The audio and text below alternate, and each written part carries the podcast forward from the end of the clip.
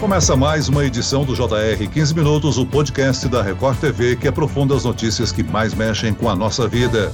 Denúncias de abuso sexual e conduta imprópria levaram à renúncia o governador de Nova York, nos Estados Unidos, Andrew Cuomo. O político pediu desculpas por ter ofendido algumas mulheres e disse ter sido mal interpretado por ser afetuoso e bem-humorado. Um argumento frequente de muitos acusados de ter um comportamento inadequado com as mulheres é que as normas culturais mudaram. Para falar sobre essas condutas e o assédio no trabalho, eu converso com o filósofo e criador de grupos reflexivos para homens, autores de violência contra a mulher, Sérgio Barbosa. Bem-vindo, Sérgio. Muito obrigado. É uma honra estar aqui. E aqui comigo está a correspondente da Record TV nos Estados Unidos, Evelyn Bastos. Olá, Evelyn. Oi, Celso. Eu agradeço, viu, pelo convite de fazer parte desse bate-papo sobre um assunto tão importante, né? E assim poder trazer essas informações sobre esse escândalo sexual envolvendo o governador de Nova York, Andrew Cuomo. Esse que é o assunto mais falado aqui nos Estados Unidos nessa semana. E agora, né, quem assume o lugar do Cuomo diante dessa renúncia é a vice Kate Hochul, ela que vai se tornar a primeira mulher a governar Nova York. Ela chamou inclusive de corajosas, viu, as 11 mulheres que fizeram as denúncias e classificou o comportamento do Cuomo como repulsivo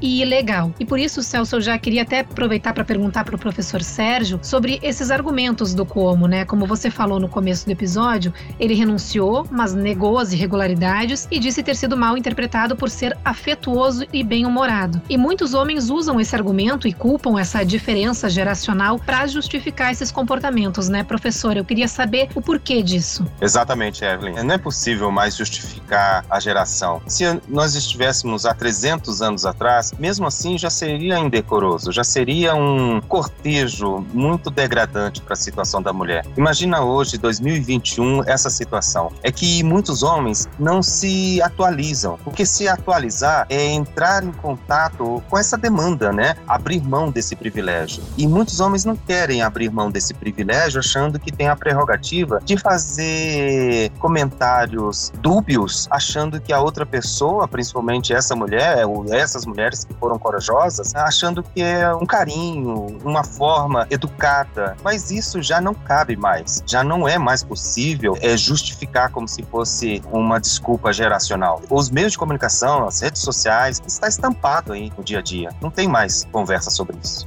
Agora, Sérgio, quando um comportamento passa dos limites, como é que é possível identificar isso? Sempre, né, Celso, quando você coloca a outra pessoa em uma situação de constrangimento. Sempre quando você coloca a outra pessoa sem uma saída. Porque a linha é muito tênue. Essa fronteira, você tem que perceber nos seus grupos, nas suas redes sociais, em qualquer hoje comunicação, não, não é mais viável, não é mais humano tratar a outra pessoa com chacota. Então a gente precisa entender que quando você fere a dignidade de outra pessoa, de qualquer pessoa, você já ultrapassou os limites. E, infelizmente, isso é fruto de um machismo estrutural arraigado nessa sociedade patriarcal que acha que fazer comentários hoje não, não tem nenhuma malícia. Tem sim. Infelizmente, o comentário que se pode fazer hoje é justamente o contrário, enaltecer a humanidade da outra pessoa. Agora, Sérgio, como é que a legislação brasileira vem tratando esse tipo de comportamento? Houve avanços? Sim, por esforço do movimento das mulheres, graças a todas essas mulheres que vêm denunciando. Hoje o judiciário já se comporta de um outro jeito, já olha principalmente para calúnia, infâmia, difamação e agora mais ainda, as leis da internet, se você expor publicamente uma situação em que constrange a outra pessoa, você vai sim ser indiciado. Hoje existe um grande avanço nessas leis. Existe muito entendimento de que a lei deve te proteger, a mulher ou qualquer outra pessoa que se sinta ameaçada na sua dignidade. O Brasil vem avançando. Agora, precisa avançar muito mais. Precisa que as pessoas que estão com as canetas precisam que haja uma forma mais ágil, rápida de punir principalmente o agressor, porque o agressor se esconde atrás da impunidade. Esse é o grande problema, Celso. E professor, você é responsável por coordenar projetos que visam criar reflexões para homens autores de violência contra a mulher. Explica pra gente como que é esse trabalho e por que, que ele é tão necessário. Ele é necessário, Evelyn, porque não sei se vocês lembram, desde a Lei 9099 de 1995, o homem pagava cesta básica, trabalho comunitário e multa. Era essa a pena que ele cometia violência contra a mulher. E isso se perdurou muito, aquele ditado em briga de marido e mulher ninguém mete a colher. E eu resolvi começar. Viajei para alguns lugares, Canadá, Estados Unidos, Espanha, e vi que era possível diminuir a reincidência. Porque quando você chama esse homem, agora com a Lei Maria da Penha, eu já trabalho com isso há mais ou menos 28 anos. Quando surgiu a Lei Maria da Penha, eu falei, ufa, ainda bem, que agora eu vou trabalhar com esse homem de forma obrigatória, mas numa perspectiva socioeducativa, onde os índices de reincidência antes da Lei Maria da Penha, quando você não faz nada com esse homem, a chance dele reincidir no mesmo crime é de 67%. Quando você tem uma ação socioeducativa, reflexiva, que você coloca esse homem para discutir discutir e refletir com outros homens, mediado por um técnico qualificado, diminui para apenas 2%. Então é necessário que as mulheres continuem denunciando, porque não é verdade que eles vão presos, mas eles vão para um centro de responsabilização que acredito, assim como Paulo Freire, que a educação é revolucionária, porque ele vai ali diante de outros homens rever seu comportamento. E é isso que está causando tanto sucesso nos grupos reflexivos. Agora, os delegados e os juízes têm que encaminhar esses homens para os grupos reflexivos. Existe uma lei já municipal, existe lei federal e existe leis estaduais para isso. Agora os juízes têm que cumprir. Esses homens reproduzem esse comportamento que têm no trabalho com as colegas da mesma forma com as filhas ou parentes próximas, professor. O problema é a relação com a mulher? Então, Celso, a relação é com o feminino, por incrível que pareça. Essa, esse domínio, esse controle é com qualquer pessoa que se aproxime do feminino, principalmente a mulher, na sua relação conjugal, afetiva e, infelizmente, nas relações interpessoais e de trabalho, profissionais. Porque o cara, ele vai estender muitas vezes. Ele se esconde através de um, por meio de uma boa educação, ele se esconde não permitindo que as pessoas conheçam a sua família. Então, na verdade, ele é um grande fantasma. Mas só que essa prática, ela é perversa contra a mulher, porque ele não atua de uma forma bruta, agressiva, de uma forma radical. É aos pouquinhos, viu, Celso? É um dia uma palavrinha, outro dia duas. Ele vai aos pouquinhos minando esse campo. E se a mulher não tiver forte, empoderada, ela acaba caindo. Ainda bem que essas 11 mulheres resolveram, né, denunciar esse caso aí. Agora, Sérgio, essa obsessão de flertar, de seduzir alguém, pode ser sinal de uma doença chamada síndrome de Dom Juan, né? Exatamente. Que essa doença, na verdade, não é um desequilíbrio emocional, mas um, um transtorno psíquico, mas é um estímulo social, porque ele vai contar nas rodas de amigo quantas ele pegou, o que, que ele fez. Entendam essa síndrome não como uma doença, mas como um conjunto de características sociais daquele homem pegador que foi estimulado por essa sociedade machista, em que ele vai contabilizando, infelizmente, quantas ele pegou, aonde, a idade, em que situação. Na verdade, é um desvio social de caráter. E professor, essa relação do homem com o poder, nessa sociedade nossa, né, que já é patriarcal, que já é machista, ele nessa posição de chefe, isso faz com que ele reforce e acabe achando legítimo esse comportamento abusivo? Potencializa. Imagina um chefe, um patrão, um governador. Isso acontece muito mais, potencializa mais. É claro que em cada classe social isso também ocorre nas pequenas classes sociais, porque infelizmente, como você falou e bem sabe, o patriarcado é revestido de um poder onde o homem domina a mulher simplesmente pelo fato dela ser mulher e eu ser homem. O cargo que você tem, o cargo que eu tenho, pouco importa, porque você pode ser a minha chefe até as 17 horas no dia de expediente, mas depois daquilo, se eu encontrar com você na rua, no bar, no ônibus, eu vou, infelizmente, ser homem e posso te assediar no transporte público, encoxando, importunando, mandando mensagens é, indevidas. Isso é um problema muito grave, Eva. Sérgio, é difícil convencer o homem que esse comportamento é inadequado? A negação é muito frequente?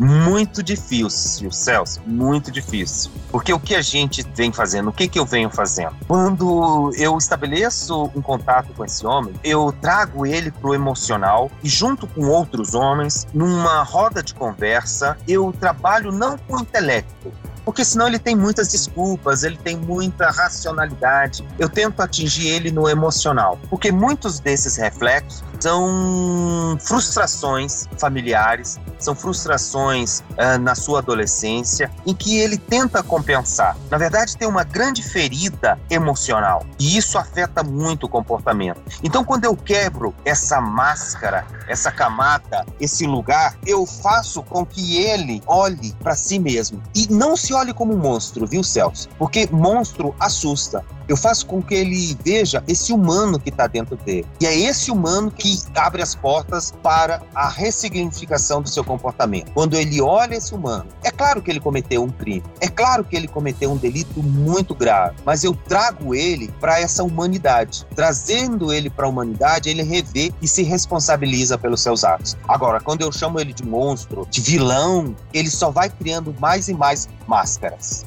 E, professor, essa nova geração já cresce com um outro tipo de comportamento? Já sim, Evelyn. É, exatamente. Eu gosto muito da filosofia, eu gosto muito de Kant. Kant era um professor. E ele falava: você não precisa educar as crianças, você precisa educar os professores. São os professores que vão dar exemplos para as crianças. Os professores precisam transmitir aquilo que eles têm por dentro, na sua vivência.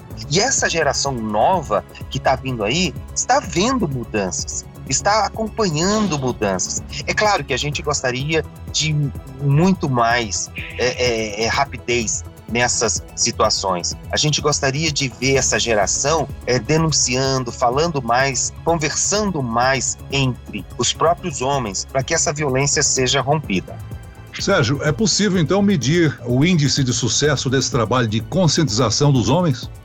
Sim, sim estamos medindo. Eu faço parte de um grupo de pesquisa junto à Universidade Federal do Ceará e à Universidade de Londres, onde a gente faz um acompanhamento por dois anos desse homem e dessa mulher também, para ver se ela tem, é, é, é, se ela percebeu essa denúncia, mesmo separada. Né, num relacionamento em que ela não é mais a companheira, mas ela tem um filho em comum com esse homem, perguntar se ele adotou práticas é, novas, diferentes, se ele está acompanhando mais a questão da paternidade. Então, Celso, a gente vem medindo. E depois que esse homem participa dos processos reflexivos, ele muda o comportamento.